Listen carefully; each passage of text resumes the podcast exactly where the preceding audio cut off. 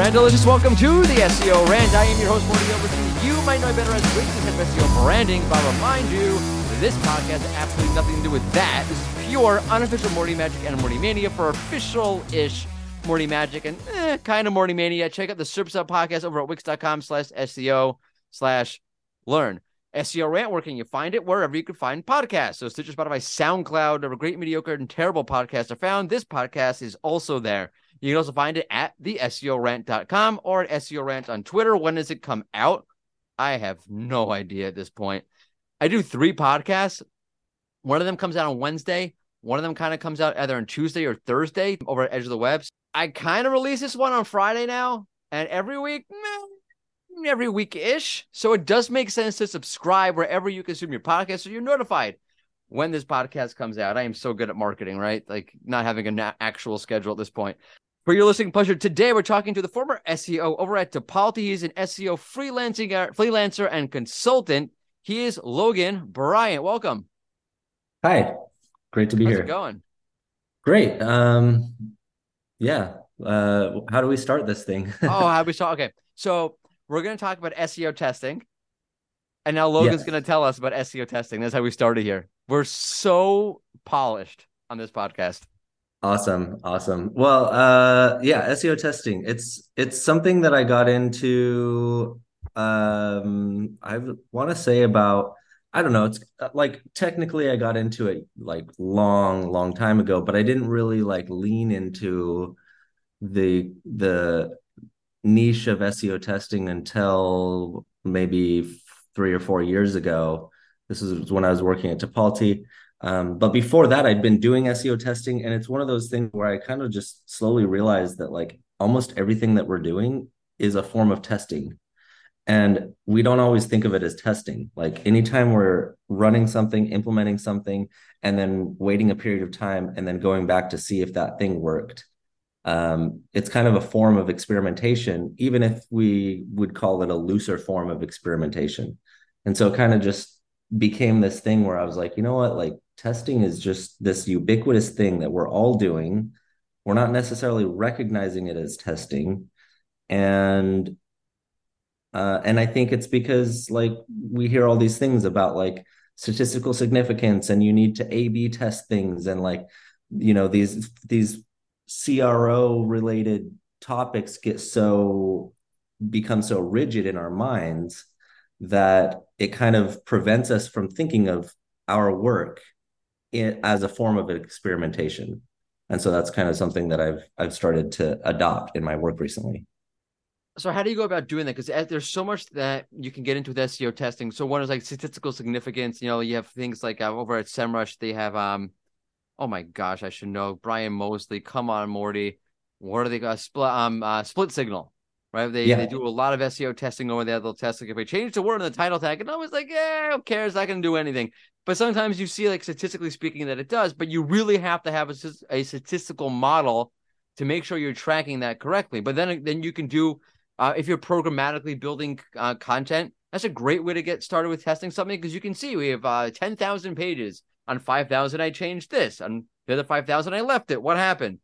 But when you're dealing with like you know less um statistically vol- voluminous amounts of, of of pages can you still test how do you still test do you bother still testing and then once if you do get something back from the test how heavily do you consider that as fact Yeah, no, that's a great question. Um, and I think once again, that's that's where I started to realize that it, it goes back to these these limitations we have. Like, hey, we have to have statistical significance just to consider it a valid test.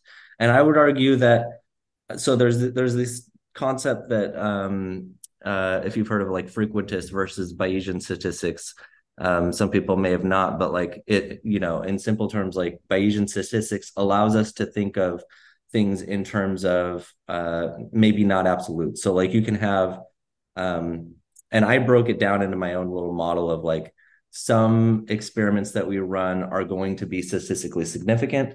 Some are going to be more um, directionally informative. Like, hey, we ran this test. We don't know. It's not conclusive evidence that like this title works better than that title, but but directionally we have at least enough data in our minds to think it's you know maybe there's a, a 70% chance or a 60% chance that it's probably better than the other one and sometimes in these uh, in these work environments where we have to move quickly and we don't always have the time to stop and invest a ton of resources into like really determining if something is statistically significant sometimes you have to make fast decisions and say look this is an experiment. I think it's directionally informative. Let's call it a win. Let's move on. We may be wrong but uh but we think there's probably a 60 or 70 percent chance that it's probably right you know i like that i think that's a great way to look at it i think sometimes you get really stuck on well how do we know for sure sometimes you it's even if you have the amount of data that you would need to, you oh, you don't always know for sure. And I, I, think it's part of a, uh, the job of a good search market or a good SEO is to say, I have an intuition. I understand like this is the ecosystem that I'm that I'm in now. This is where Google is going. This is what I see happening on the SERP. Now I have this as a third reference point. This is probably the truth. I need to go with it until I see something different. Like I, I, I think sometimes we get lost and you you have to have absolute knowledge. And in life, when do you generally have absolute knowledge? Usually you're making an intuitive decision based upon um, micro factors that you're kind of aggregating together in order to make a decision. If you have the situation where you actually have a decent amount of data, then even better. Because now you're making an intuitive decision with some data. And mm-hmm. I think in in the real world, which is a little bit messy, that's sometimes the best you get. Yep.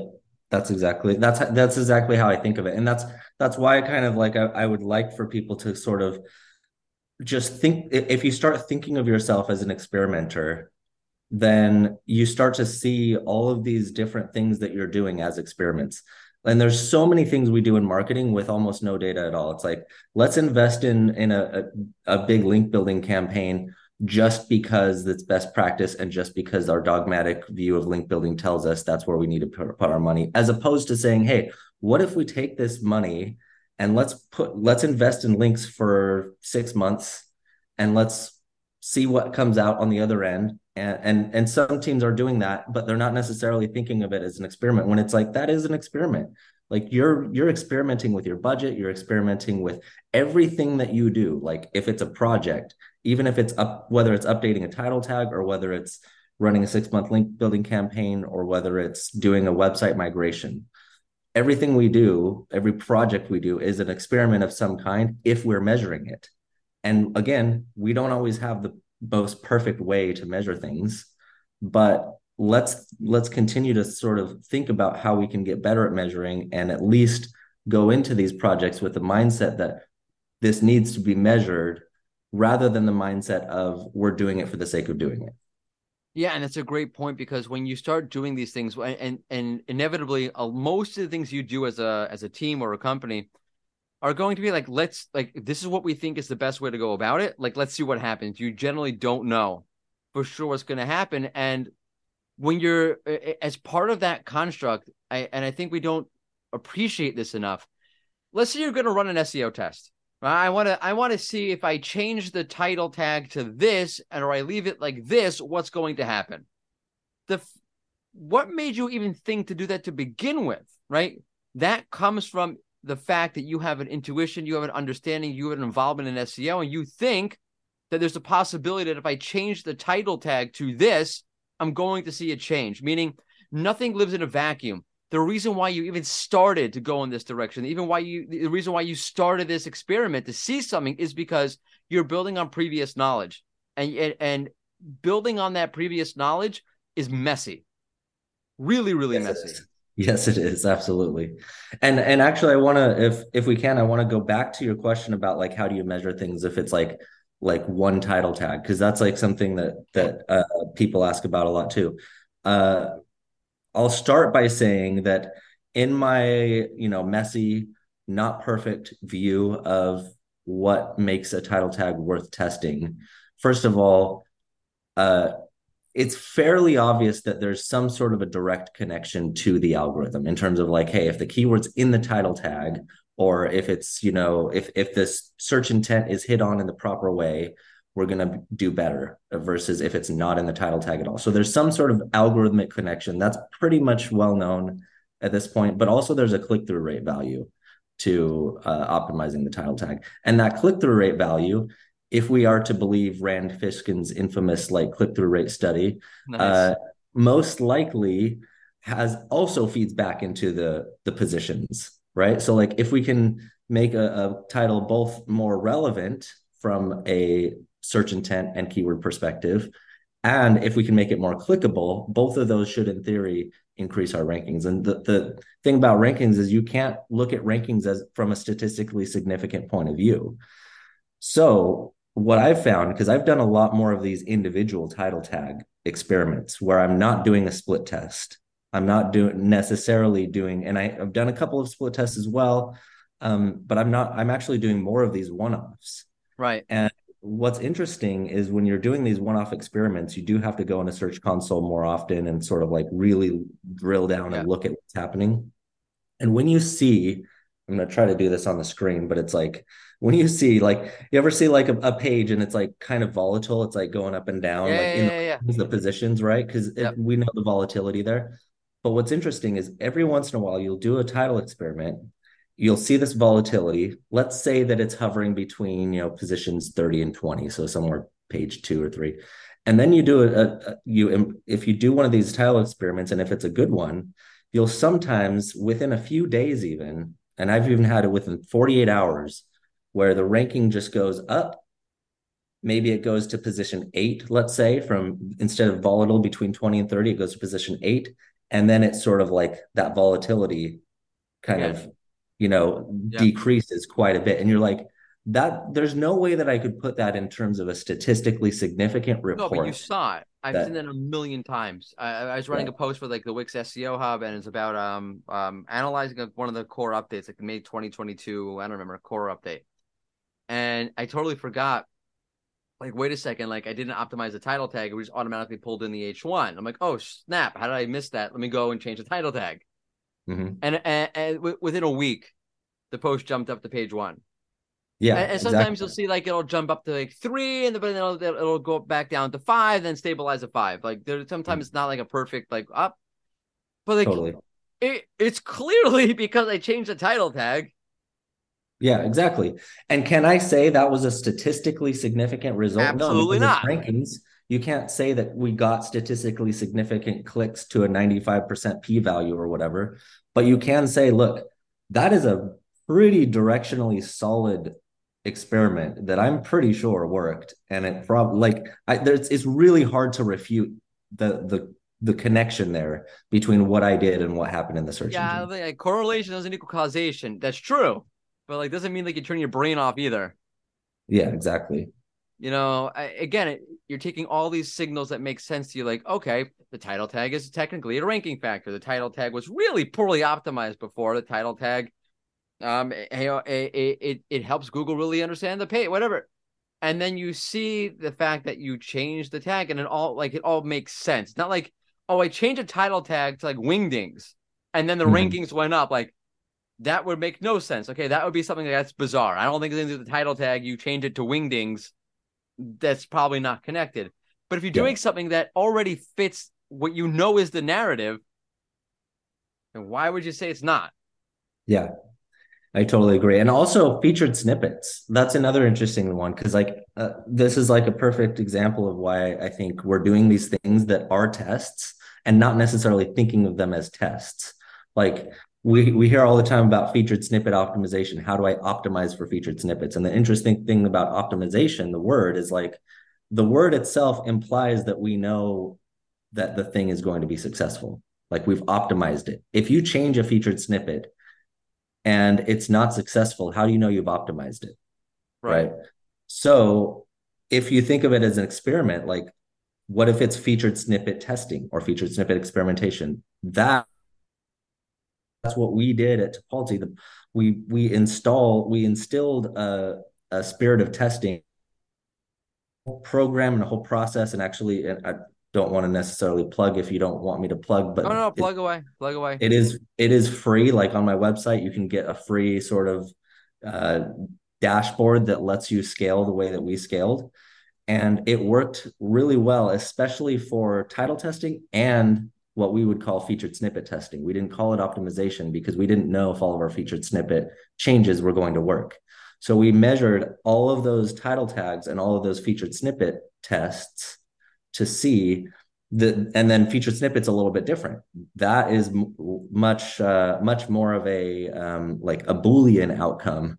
We either got the featured snippet or we didn't. Right. Um, there's no like, hey, did it go up in positions? Um, there, there actually kind of is, believe it or not. There's like, I mean, look, you could say it went up in position, but didn't get the featured snippet. Like that would Well, still be a win. and also you can see which featured snippets are like third or fourth or fifth in Google's choice. They never Yeah. actually, it never actually appears unless it's number one.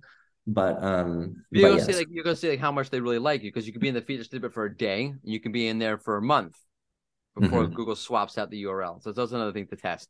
But Well, and it's also kind of uh, means that you need to continue testing because Yep. when you f- see those featured snippets drop out again, might be time to retest. if I could zoom out to what you're saying, I think it's a really good point as a whole. When you're t- when you decide on an SEO strategy and then you see it either worked or didn't work, that is testing. That is seeing like how did the algorithm respond to what I did, and Mhm. either replicating it because it worked or trying something different because it didn't work. We actually interviewed John Mueller on um on the SERP's Up podcast, and he basically said like SEO should test, like see if this works, see if that works, see if this works, and he didn't say it's not texting because it, because you didn't have a uh, statistical model of a you know X number of, of pages and keywords that you were looking at. No, it's he called it testing because that is testing. Mhm. Yeah, exactly. And the the beautiful part about it is that like you're getting this dual benefit of you're if you're doing good tests and sort of learning from past tests and things like that, those past learnings start to compound so you can create better tests in the future. And so you get this dual ben- benefit of like your tests become better over time, which means your performance becomes better. Your investments, especially if you're the type of uh, you know SEO who's who actually has a budget and has to make decisions on like should I put this budget into links or should I put it into content or should I put it where should I put it? The, your your ability to like what we would call make smart bets uh, just becomes more refined and you make smarter and smarter bets you get better and better optimizations and you start the, the dual benefit is that not only does your performance increase but you also learn way more about what google is actually rewarding and what go. google is not rewarding Yeah, like it would be silly to take a look, try try out certain things, and be like, well, statistically speaking, it's not a real test. I'm not going to take away any lessons from this. What a Mhm. waste! How are we supposed to learn as an SEO unless you take a look and see what's happening and say, okay, you know what? Let me abstractly extrapolate from there. I got a theory. Let me let me go with that theory. Life is a theory. And with that, Logan, where can people find you? Uh, my my website's probably the best place. I, I blog on there sometimes. It's just loganbryant.com. Um, I'm on probably LinkedIn more often than Twitter, but I'm also on Twitter. So I think my Twitter handle is at Logan's Notions. My LinkedIn is just uh, Logan Bryant. Probably pretty easy to find on there. There's not very many of us, so um, I would say LinkedIn, my website, and uh, and Twitter. and we'll link to all of those in the show notes. Logan, thank you so much for coming on. I really appreciate it. It's a great lesson for everyone. Just because you don't have a huge amount of pages to test doesn't mean you can't be involved in SEO testing. Totally. Thanks so much. Absolutely. And to the audience, where can you find the SEO Rant podcast? You already found it, but in case you're trying to find it again, you're listening in your friend's car. Where do I find this great show? At the SEO Rant um, on Twitter, um, the SEORant.com, Stitcher, Spotify, SoundCloud, Blubrry, Amazon, whatever, all the other podcast platforms. You know what they are. If you don't know what they are, Google what are the podcast platforms, and we are there. Dear audience, thank you for tuning in. And until next time, toodles.